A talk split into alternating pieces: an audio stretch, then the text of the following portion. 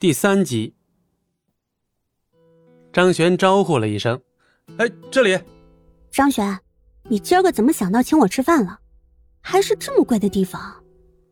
秦子涵走过来之后，一脸诧异：“哼，感谢一下领导对我的提携，不行吗？”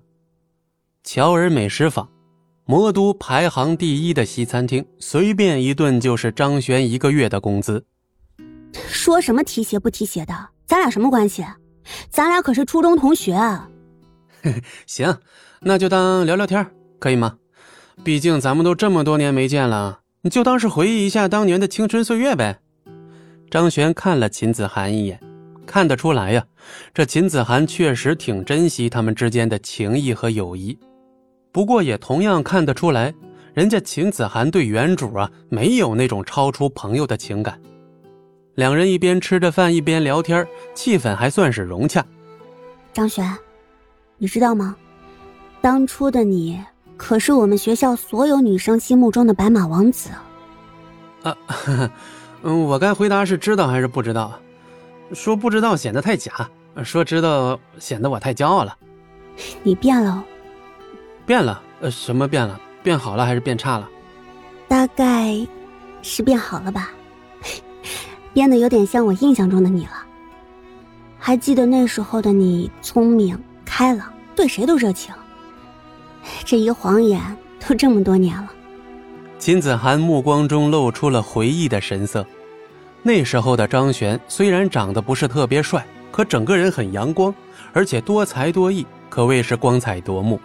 而那时候的他呢，却只是他普普通通的仰慕者中的一个。可惜呀。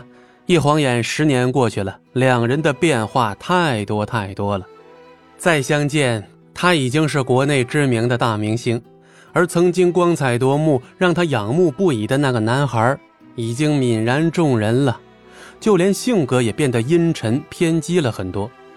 不过刚才聊了一会儿天他倒觉得曾经开朗阳光的他，也许要回来了。张璇当然不知道对面秦子涵的想法呀。此时，原主的执念正在他心中不停的闹腾，催促着他去向秦子涵告白。哎，子涵，送你个礼物吧，算是我今天约你的目的。在心中执念的催促下，张璇还是开口了：“礼物？什么礼物？”“嗯，一首歌，等着啊，你安静的听。”张璇站起来对秦子涵说，说完走向钢琴，低头。和弹琴的妹妹低声说了几句，那个妹妹将位置让了出来。不得不说呀，小时了了这个天赋还是有点用。哪怕他初中之后再也没接触过钢琴，就小时候打下的功底，在他手接触到钢琴之后，立刻熟悉起来。一首我自己的歌，送给我心目中的那个他，希望他能明白我的心意。张璇回过头对着大厅的人说。大厅内周围人的目光都被吸引了过来，看着眼前稍微俊俏一点的男人，眼神中闪过了一丝好奇。张璇先生，您要准备的歌曲是什么？需不需要我们帮您准备伴奏？哦，不用，我要弹的歌曲名字叫做《今天你要嫁给我》，我自己来。服务员眼神一愣，他从来没有听过这个歌，更不要说弹奏了，只好识趣的离开。周围人也是一脸的蒙圈啊！这是什么歌曲啊？我怎么从来都没有听说过？我也没听过，有点好奇。